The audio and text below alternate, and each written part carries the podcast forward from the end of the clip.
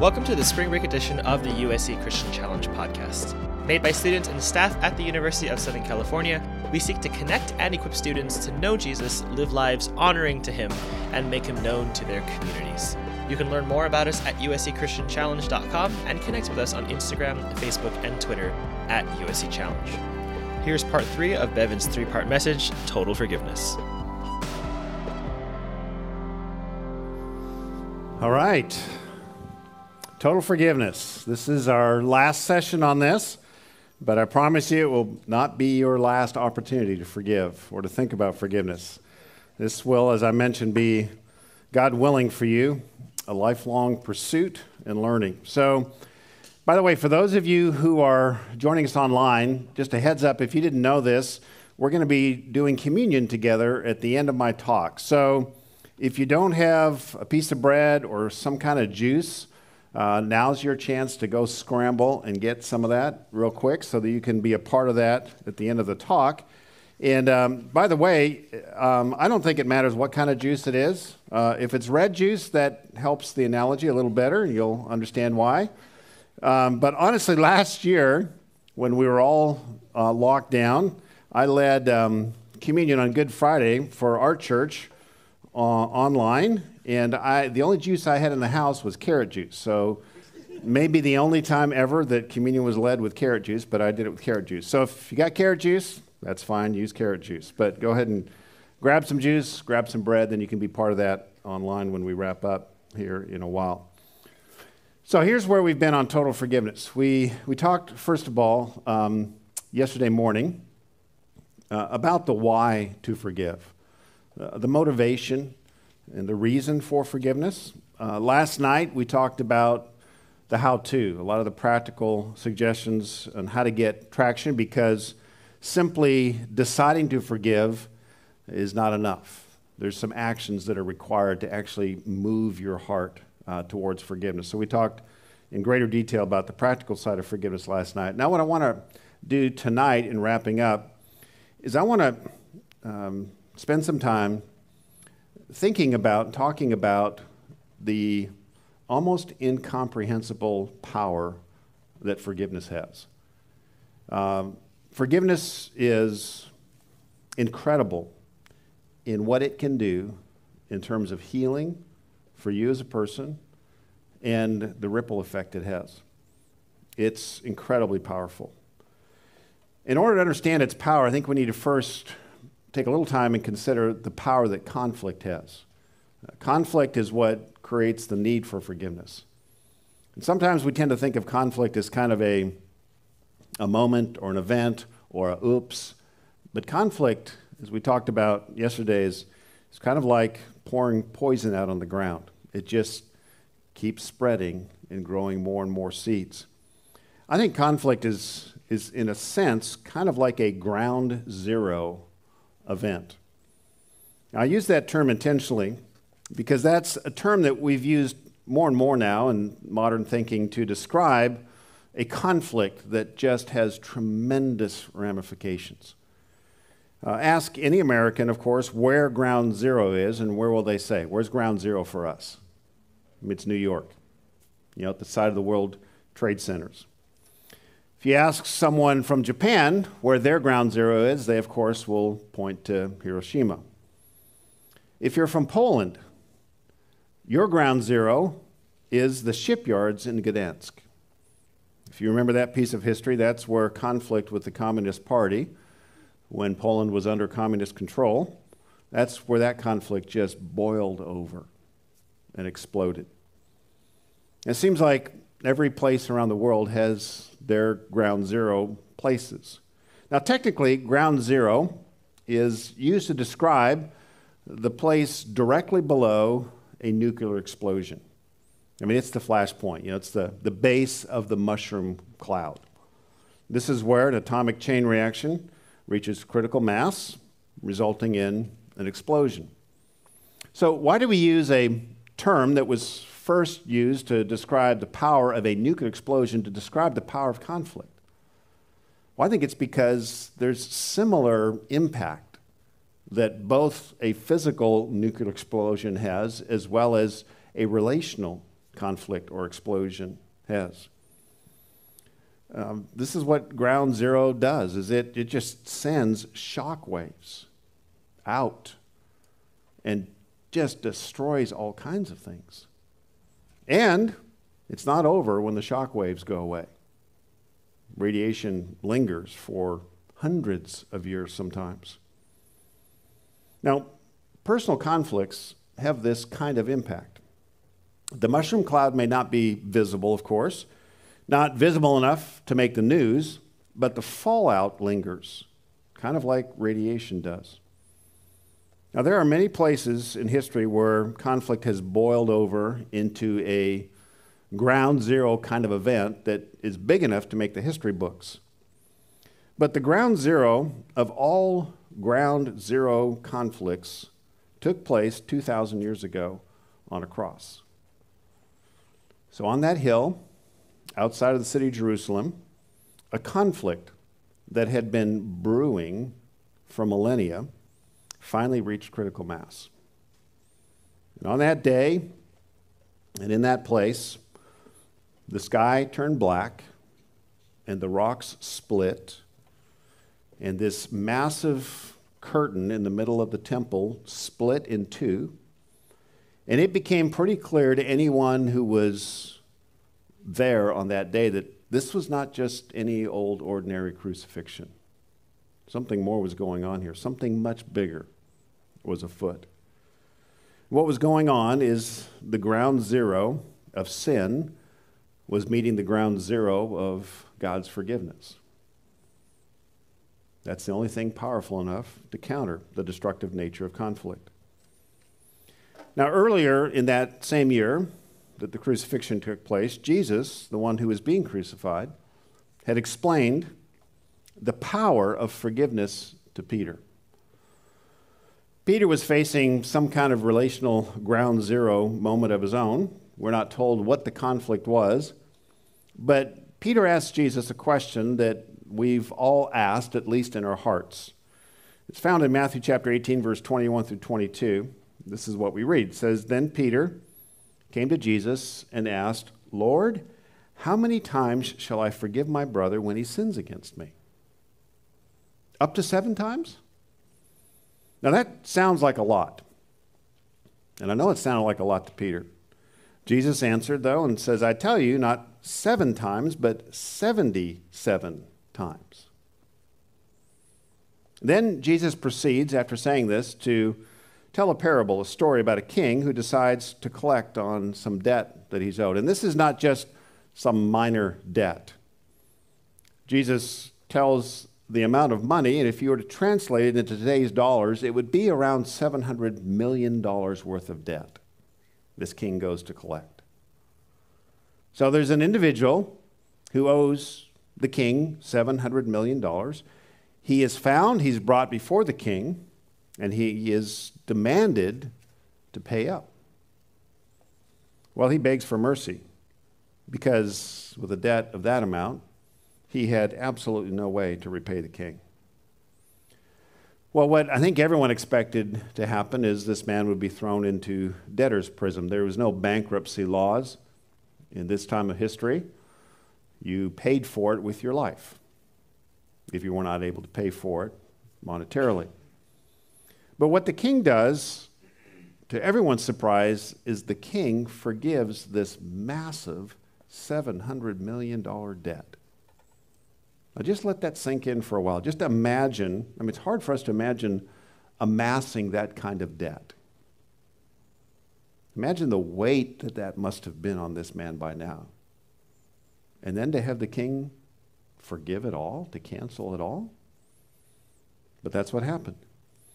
And then, as Jesus continues in the parable, this forgiven man walks out of the king's chambers and he sees a guy who owes him $800. That's the equivalent monetarily in the story Jesus tells. And he walks up to this man and he literally grabs a hold of him and he wrings his neck and he demands that this man pay him the $800 that he owes him. Well, it's not 700 million, but this man doesn't have the $800 any more than he had the 700 million. So he does the same thing this man just did to the king. He begs for time, he begs for forgiveness. But the recently forgiven man refuses and has the $800 man arrested and thrown in prison until he can pay off the debt. Now, this is incredible to think that someone would have just received this much forgiveness and would turn around and it would never occur to them, it would never dawn on them that maybe they should have the same kind of mercy that was just given to them. But of course, we can see the point of the story Jesus is making. This is us. We have been forgiven by God a debt that is far greater than $700 million. And we are owed by people who have wronged us much less, really, than $800 in comparison to these two debts. But over and over and over again, having received God's forgiveness, having cried out for God's mercy and received it, we turn around and refuse to give it. And the point Jesus is making in this story, remember the context, Peter has just asked, How many times do I have to forgive my brother? Seven? And so Jesus tells this story. And the point is, is this the forgiveness that Jesus is about to offer that year, later that year on the cross, is about more than just God canceling our debt. It is that. That is the center of the transaction the forgiveness of sins. But it is intended to be a ground zero event that starts a chain reaction of forgiveness to counter all of the chain reactions of conflict and sin. When we forgive, we unleash this exponentially great power. That's because Forgiveness is exponential. That's the nature of forgiveness. Let me explain what I mean by that. Peter is really asking Jesus a math question about forgiveness. So, again, this is what Peter says Matthew 18 21, 22. Lord, how many times shall I forgive my brother when he sins against me? Up to seven times. So, Peter is seeing forgiveness as a, a loss. And he, he has a point on this. Every time we are wronged by someone, it takes something from us. We feel that emotionally. But it's important to understand we have been robbed of something that we were owed. We should have been treated different than we were. We didn't deserve what they gave us, or what they said about us, or what they took from us. And so for us to forgive is to cancel a debt, and that's a minus. You see, justice that we talked about yesterday is a payment for the wrong that's been done. It's a plus designed to counter the minus of the sin or the wrong. So that's why whenever someone is released from prison, they've served their time, what do we say? They've paid their debt to society. They've served time to pay for what they took, the minus. So the minus of the crime has been paid for by the plus of justice. So to forgive, again, we talked about this yesterday, is to forego justice and to cancel out the debt, to, to zero out the debt, to remove it from the books, to no longer demand collection for the wrong that's been done. So Peter's question is really a logical one. It's one we've all had. What is the limit? There's got to be a limit. I mean, we can't go on forgiving. That's too much. How much should we forgive? Now, the consensus of the day, this, this question had been debated already.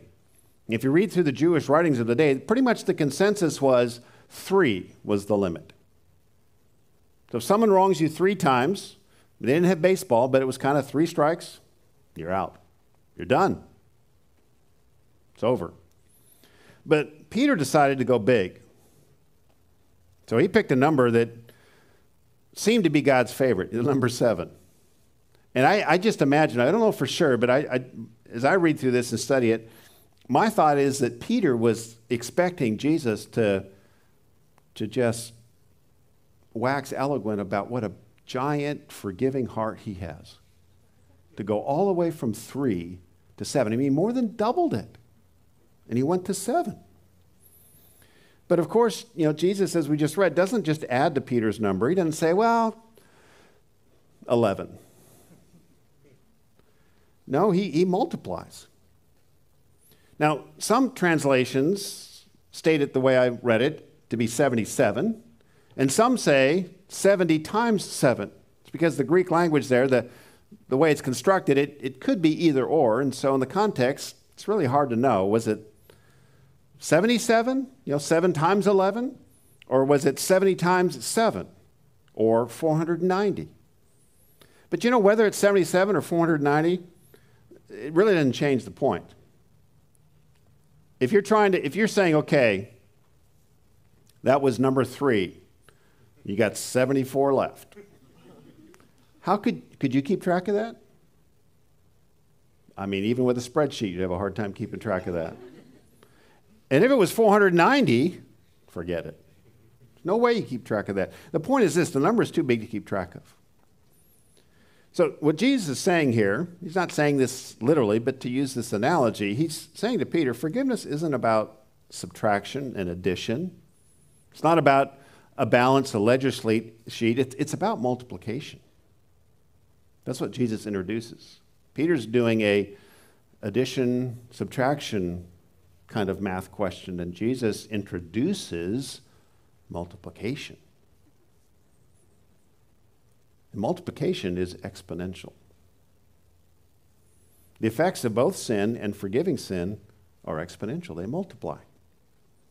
And that's what ground zeros do. They are exponential.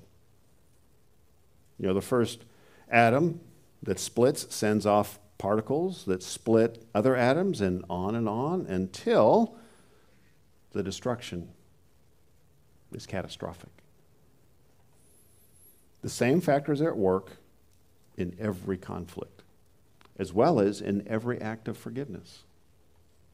There's more going on. This is really important to say. There's more going on than the original conflict, and then even the, the decision you make to forgive. You have just introduced, whether you're in conflict or whether you're forgiving, you've introduced a multiplying exponential effect into the future. On the conflict side, I don't know if you remember this, but years ago when there was that lone wolf bomber in New York that detonated a device in Times Square, as they did the investigation, they discovered that he was inspired by ISIS. Well, if you know the history of ISIS, ISIS was inspired by what? The Iraq War. The Iraq War was inspired by what? Saddam Hussein. Saddam Hussein, I mean, on and on and on it goes. And this isn't just the case with global conflict. If you had a conflict with someone this week it wasn't just an isolated incident. Now, it may seem like it was just between you and them, and at some level it was, but that was usually just the spark of the conflict. The kindling that made it a fire, made it possible to be a fire, had probably been collecting for some time in both of your lives. Past conflicts, past wrong that had been done to you and to them, created the ideal conditions for the firestorm that erupted. Now, it was still your choice and their choice to have whatever conflict you had. But it's important to understand behind every conflict, there's a history that goes all the way back. If you could trace it, it goes all the way back to the ground zero event of the first sin. The moment when Adam and Eve decided to break with God and go their own way. That first split set off a chain reaction that has multiplied around the world and forward throughout time. And that chain reaction of sin has been completely unstoppable until 2,000 years ago, a man in Palestine started doing miracles and started offering forgiveness to people. And one of the common response whenever Jesus would forgive someone was someone in the crowd, maybe the religious leaders, would often say, No one can forgive but God. Who are you to forgive? Because he wasn't forgiving wrong done to them or to him, he was forgiving people for just wrong, for sin. He was making blanket statements of forgiveness, the kind of thing that only God could do. And they were saying, But you, you can't do that. You're just a man. You'd have to be God to do that. Well, they were absolutely right. You would have to be God. To not just say the words, but to actually grant the forgiveness. Well, of course, he turned out to be God. You see, human offers of forgiveness lack the power in and of themselves to counter sin. Only the offer of forgiveness from God can turn the tide against sin. So then, at a meal on the eve of his crucifixion, Jesus did something pretty shocking. Now, we've read about it, so the shock is worn off with us. But if you were there on that night to see Jesus do what he did and say what he said, you would have been scratching your head. Here's what we read in Luke 22 19. It says, And he took bread at this meal, he gave thanks, he broke it, and gave it to them. All of this is normal. This is, this is what happens at the beginning of every Passover meal, as long as these disciples could remember one. But then he says something that would have been wait, what did he just say? As he's handing out the bread, and they're breaking off, or they're taking the pieces that he's broken off. He says, This is my body given for you. Do this in remembrance of me. This would have made no sense at all. I mean, we know this because it, it's part of communion now, and, but back at the original moment it was said, it would have been very confusing. I mean, how was his death? They, first of all, they wouldn't accept that he was going to die at this point, anyways. They were proven wrong in just a matter of hours. But how is his death a gift to them? I mean, what he said is, This is my body given for you. These chunks of bread are going to look pretty similar to the chunks of flesh that are about to be ripped out of my body from those, those whips. Now, that's a horrible thing, but how is that a gift to these disciples and now to us? Well, it's the greatest gift ever given, and that is the gift of forgiveness. But how is his body possibly going to give us that gift? I mean, really, how does that work? Well, there's only two things that can be done with the chain reaction meltdown of sin that was started by Adam and Eve. It's the same two things that can be done with the chain reaction meltdown of radiation.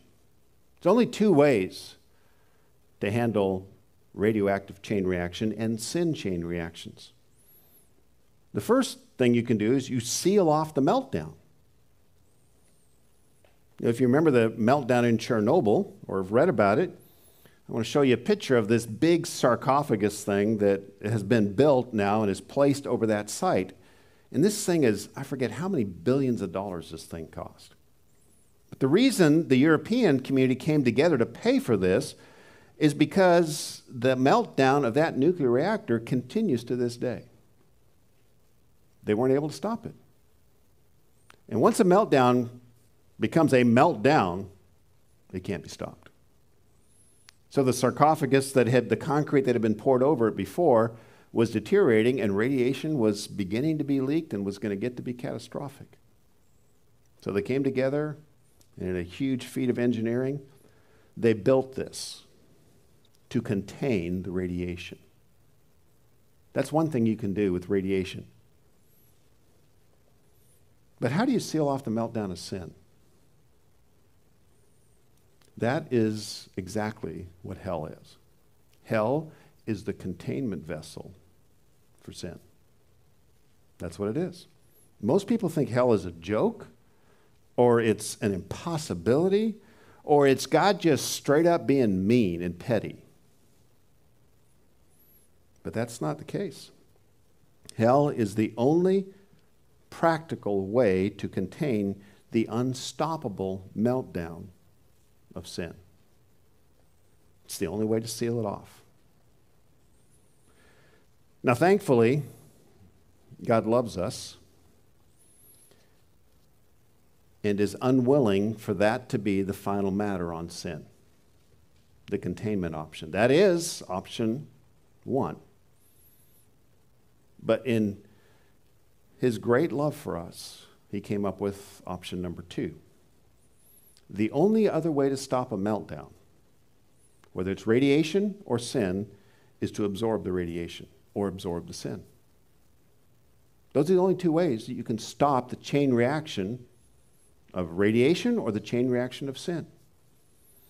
So, this is the way nuclear reactors work. The chain reaction starts, and heat and power begins to come because the chain reaction is going. But if you couldn't control it, you'd have a Chernobyl. So, control rods are lowered into the core, the radioactive core. This is a picture. All this water and that bright blue is the radioactive core, and there's control rods that are being lowered into. This is how reactors work.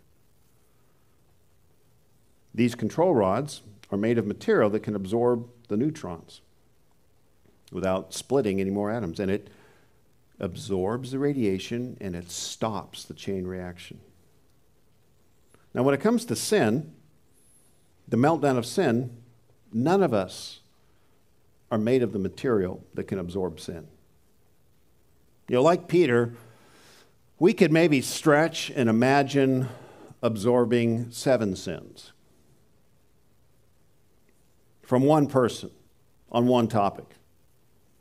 But eventually, we reach our limit, and the chain reaction of the wrong they've done to us continues in the wrong that we do to other people. And that's just one person. We are in the middle of a global sin meltdown. Every one of us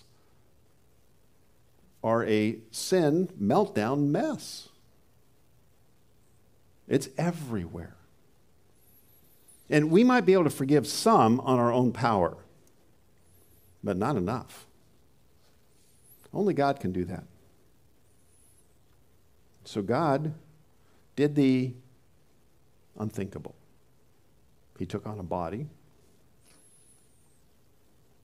And that body, because it was fully God and fully man, was the only substance ever capable of absorbing the sin of the world. Now, the thing about absorbing both radiation and sin is it can't be done at a distance. You know, if you've got control rods here, they're not going to help with the meltdown at Chernobyl. The control rods need to be on site. They need to be inserted into the radioactive core. The same thing is true with sin. You can't absorb sin from heaven because sin isn't in heaven, sin is here. So you have to go to the scene of the meltdown and insert the control rods in the reactor. So this is why God could not absorb sin at a distance. He couldn't just, as powerful as He is, the very nature of sin and the reality that God has created, He can't just wave His hand over sin and say, I forgive all of you. It required a practical absorption of the sin. So he lowered himself to earth, took on a body, and then lowered himself further all the way to the cross. And as he was dying on that cross, what he was doing was absorbing the meltdown of the sin of this world. That's what was happening when Jesus said, My body given for you. That's what he meant. So it's not enough, though, for Jesus just to come to earth and die in our place. Sin, kind of like radiation, to build this analogy out that I'm talking about, cannot be absorbed globally.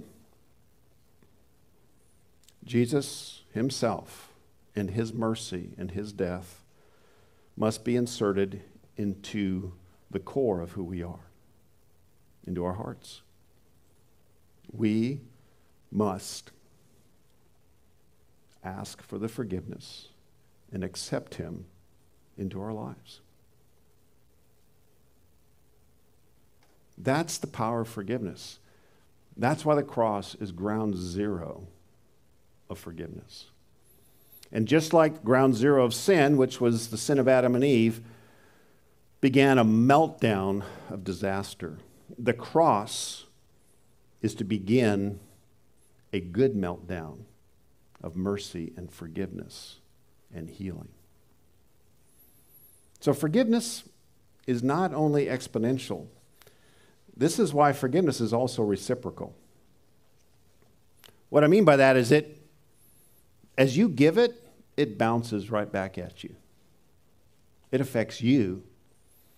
I wouldn't say as much, I would say actually more usually than it affects the person you're forgiving. The forgiving decisions we make come back on us. You know, if you're at ground zero, you're in what's referred to as the blast zone. What that means is you cannot escape the effects of the blast. Same thing is true for conflict and forgiveness. Both. The decision to forgive or not doesn't just affect the one who's done wrong, it affects others. It gets God's attention. But mostly it affects us. You know, when the man in the story that Jesus told, the parable, decided not to forgive, that decision landed him in debtor's prison. Here's the story as it continues in Matthew 18 31 through 35.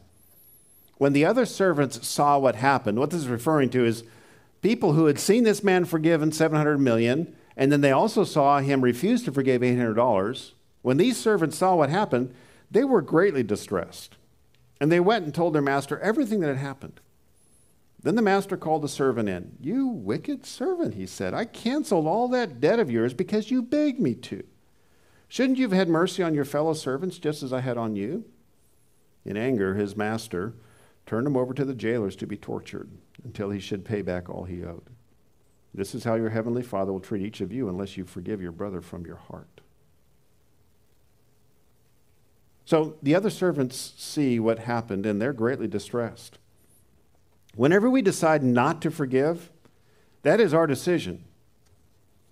But it affects those that are close to us. They're watching. And more importantly, they're impacted by what they see. But beyond that, who also gets involved? In the story, the master does. Jesus saying, God sees this stuff. And he decides to convince us of what a big deal forgiveness is to him. And he does this by locking us in the prison of our own making. There's a lot of debate about what this prison is and what it really means. And I'm not completely sure all of what it means. All I know is I don't want to experience it. And that's enough for me to apply this verse to my life. What I have seen is when I don't forgive, and I've seen when other people don't forgive, they find themselves in a prison. I find myself in a prison of bitterness. In the prison of bitterness, I'll just tell you by personal experience and observation of others, it is one of the darkest dungeons ever constructed by mankind. It has jailers that torture us relentlessly, this bitterness thing does. So when we don't forgive, you know the reason we don't forgive? Is because we intend to punish the person who has wronged us. But who ends up in prison? We do. We get the short end of that deal. So, at the same meal where Jesus began by breaking bread and saying that it symbolized his body for us, he also ended the meal in a very surprising way. We read this in verse 20 of Luke 22. In the same way, after supper, he took the cup, saying, This cup is the new covenant in my blood, which is poured out for you. Now, what does that mean? Again, you may have heard this most of your life or for years. But when they first heard this, it would have been a very shocking statement. Because a covenant is a contract. And when he says of the new covenant, everybody knows what the old covenant is. The old covenant was written in the Old Testament. In fact, it wasn't even called the Old Covenant now, it was just the covenant. But what the covenant that God made, the contract that God made between Himself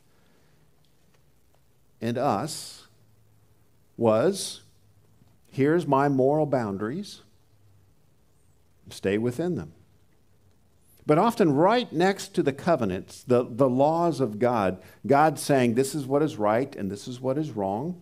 You'll be blessed if you do what is right. You will experience devastation if you do what is wrong. Often, right next to those laws is the history of what the people did, usually breaking those laws, and the consequences that they paid for it. And it's the same today. Right next to every single thing that God says in the Bible you can probably find, maybe not every single thing, but a lot of things, you can find a record of how you have not done that. Jesus really blew everyone's minds when he made it very clear in the Sermon on the Mount that the covenant was not just a matter of actions, it was also a matter of heart. So, to those who felt that they were doing pretty, good because they had never committed adultery. Jesus said, if you've lusted with, against someone who's not your spouse in your heart, you've committed adultery. Well, now all of a sudden, everyone's guilty. Or for those who felt good about not violating the commandment to not murder, and Jesus said, if you've been angry, you've committed, you've violated this in your heart. So, right next to every part of the covenant, of the contract of, between God and us, is a record of how we have violated that covenant. That's the old covenant. The details differ for all of us, but the records all point to the same result. We're not in good shape. So then Jesus stands up at the end of this meal and speaks of a new covenant written in his blood. Now, the new contract, the new contract offer from God is this Accept the perfect life of Jesus given in exchange for your imperfect life, and the detailed record of your life will now be written in his blood. That's what Jesus is saying. What does that mean? So let's just get very practical on this. Let's say we sin this week. And I'm going to go out on a limb and say we already have. That sin, along with all of the other sins up to this point in our life, are entered into the permanent record under our name, kept by God. And what Jesus is saying is that record can be written in one of two kinds of ink. It can be written either in the ink of your life, blood, your life, or the ink of Christ's blood. Your life blood or his? Now, let's be clear the words that are written down are exactly the same words. So let me explain it this way. Let's say one of the sins that you committed this week is you lied. So we're going to put up here on the screen the word lie, two colors to represent two inks. So if you lied this week, next to your name or under your name would be the date and the sin. Lie. Probably more details, but we'll just simplify it with lie. What's the difference between having that word lie written in the ink of your blood and the ink of Christ's blood? The difference is in how permanent it is. Our lifeblood is permanent. It's a record of how we've used our time here on earth. Doesn't change. But the blood of Christ is like writing in invisible ink. It's accurate and then it's forgiven. It disappears. It's not that Jesus says, What lie? I didn't know about a lie. You didn't lie. It's like, Oh no, you lied. Written in my blood. Watch what I'll do. Forgiven. It's not magic. Jesus paid a tremendous price for that to happen. This is amazing. We can have our entire life record of sin written in the blood of Jesus Christ. This is the new covenant in his blood. This is why it's for us. There's no downside in this. This is the best of all news. And that's why Jesus said, Do this in remembrance of me. This must be remembered. You know, it took about 10 years to construct a suitable memorial for Ground Zero in New York. I don't know if you remember or read about all of the ideas and the challenges. There was just a lot of debate. I mean, the, the real debate was how in the world could you capture in physical form the essence of what happened on that day, on 9 11? But everyone agreed a memorial is needed. I mean, one of the things that was said over and over and over again in the wake of 9 11 is we will what? Not forget. But the truth is, we forget. So there need to be a memorial. I mean, the reason is not everyone was there. And time has a way of fading the memory of what took place. And my guess is some of you weren't even born when that happened. So you don't have the memory I do of watching those towers fall. But it's important for you to remember it's part of what has shaped us as a nation at this point. And so there's some things like that that we dare not forget. And when it comes to the ground zero of forgiveness, we dare not forget that. But none of us were there. So Jesus solved the impossible task of finding a way to adequately remember that day. At that meal, not only did he break the bread and declare that it was a symbol of his body given for us, not only did he take that cup of wine and say it was a symbol of the new covenant written in his blood, he went on to say, Do this in remembrance of me. Do what I have done. It's not complicated. Just from time to time, gather and eat pieces of bread to remember my body given for you, and drink juice or wine to remember my body, my blood poured out for you. This is an absolutely brilliant memorial. Because to go to Ground Zero, New York, you got to get on a plane and go there. I've never been. But with this memorial, no pilgrimage is needed. A little piece of bread, a little piece of juice, you're there. Everyone can afford this. Everyone can do this. You see, a good memorial has the ability of transporting us across the distance of time and space right back to that moment. I think the best human memorial I've ever been in was the Children's Holocaust Memorial in Jerusalem.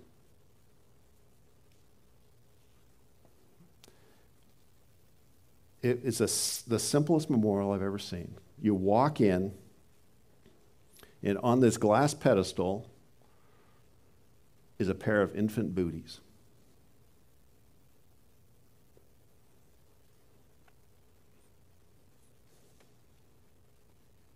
That were found in one of those gas chamber things. So it's an actual pair of booties. And then there's all of this reflected glass all the way around it. So as you look around, there's just a spotlight on those booties. And as you look around, it's like thousands of booties floating in the air around you. And the names of these children that were killed are read one by one as you walk through. I can't remember exactly, you can look it up. But they read every name of every child that was killed in the Holocaust. And they read it all the way through until they get to the end, and then they start over again. The museum is open about 12 hours a day, I think six days a week throughout the year. And my memory is you know how long it takes them to read through every name? To get back to the beginning of the list? Seven years.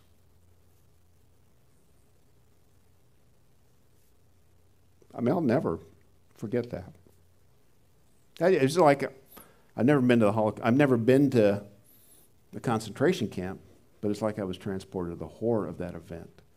And that's what this is designed to do this memorial of Jesus Christ is to transport us back there, to put us there. The memorial of Jesus and what he did for us.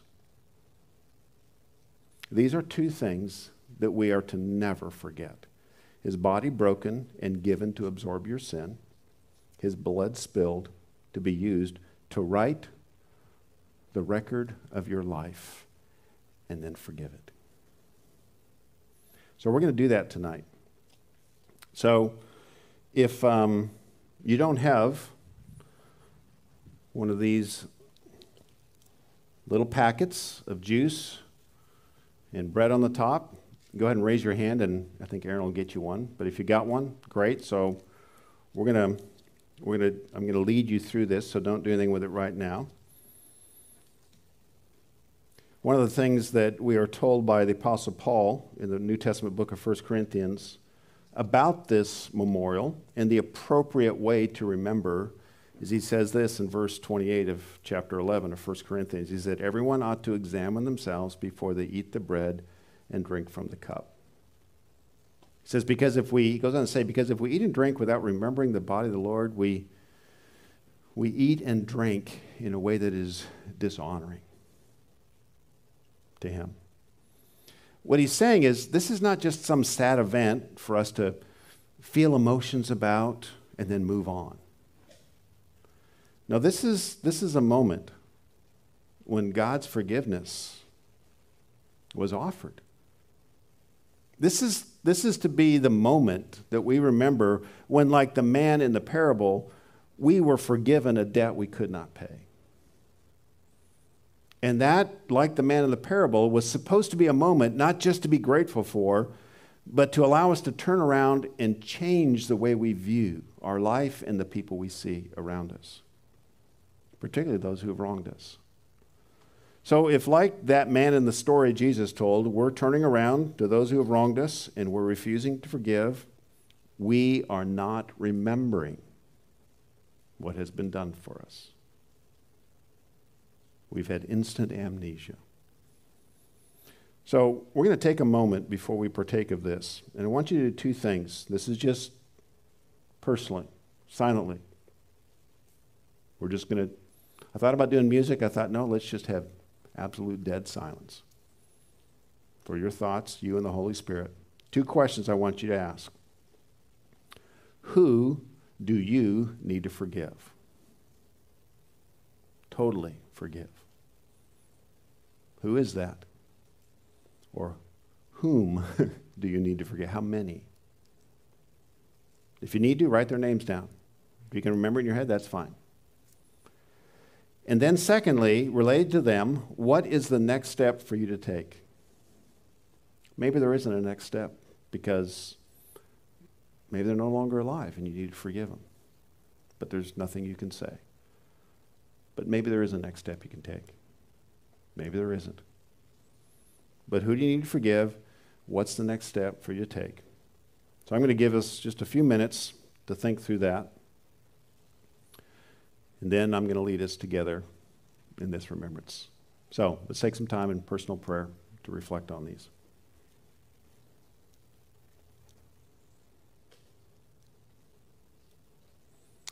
Okay, let's remember now what our Lord did for us. So go ahead and, if you've never used one of these, there's kind of two layers you peel back. The first one, just peel back the top. Gets at this little wafer thing here. So go ahead and everyone do that. And in the words of Jesus, when he said on that night, on the eve of his arrest, before his crucifixion, he said, This is my body, which is for you. Do this in remembrance of me. Let's eat this together in remembrance.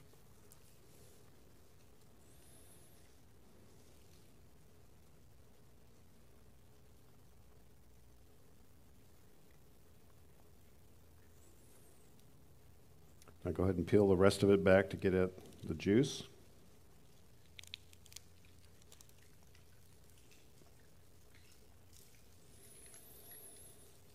then at the end of the meal, Jesus said this. He lifted up the cup. He said, This cup is the new covenant written in my blood.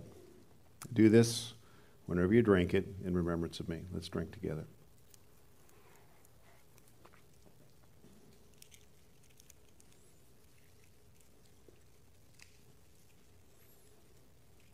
Jesus, we are so grateful that you not only went to the cross, but you first took on a body, descended to this earth, and then you lived a perfect life that none of us ever have or ever could. And then you were falsely accused and spit on and beaten and mocked. And you did not retaliate, you did not threaten, you entrusted yourself to your Father who judges justly because of your love for us. We thank you for the price you've paid, for your blood shed for us. And Father, I pray that in the moment when we are struggling with forgiveness, that we would turn around to you and remember all that we've been forgiven. And then we would turn back to you or back to the one that we need to forgive and offer what we have received. We thank you and we pray this in the name of the one who's forgiven us, Jesus Christ. Amen. You just heard Bevan wrap up his three part series on total forgiveness. If you liked what you heard, leave us a rating and review on iTunes because it helps us to reach other people with these great messages. You can also subscribe and listen to new and archived episodes on your favorite podcast platform. And you can find more about us at uscchristianchallenge.com or find us on social media at USC Challenge.